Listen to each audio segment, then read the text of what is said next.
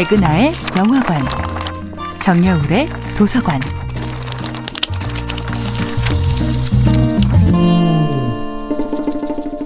안녕하세요. 여러분과 아름답고 풍요로운 책 이야기를 나누고 있는 작가 정여울입니다.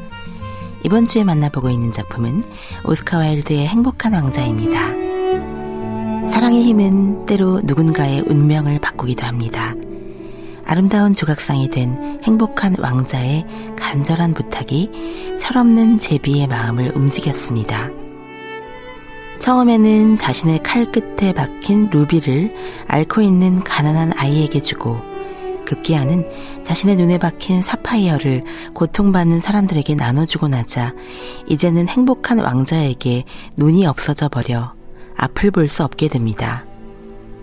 이제 따뜻한 남쪽 나라 이집트로 가야 한다며 몇 번이나 왕자의 부탁을 거절하려던 제비는 마침내 슬픔으로 주저앉고 맙니다. 이제 당신에겐 눈이 없잖아요.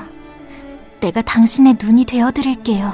가엾은 작은 제비는 점점 더 추워졌지만 왕자의 곁을 떠나려 하지 않습니다. 그는 빵가게 주인이 보고 있지 않을 때 가게 문 밖에 빵 부스러기를 쪼아 먹었고 날개를 파닥여서 몸을 덮여보려고 애썼습니다. 하지만 마침내 그는 자신이 죽게 되리라는 것을 알게 되지요. 제비는 가까스로 한 번 더 왕자의 어깨 위로 날아오를 힘밖에 남아있지 않았습니다. 안녕히 계세요. 사랑하는 왕자님. 제비는 겨우 말했습니다. 왕자님 손에 입 맞추게 해주시겠어요? 네가 마침내 이집트로 가게 되어 기쁘구나, 작은 제비야. 넌 여기 너무 오래 있었어. 자, 내 입술에 입 맞춰다오. 난 널 사랑한단다. 저는 이집트로 가는 게 아니에요.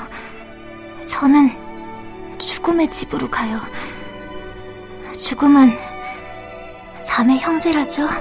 제비는 행복한 왕자에게 입을 맞추고 그 발치에 떨어져 죽었습니다.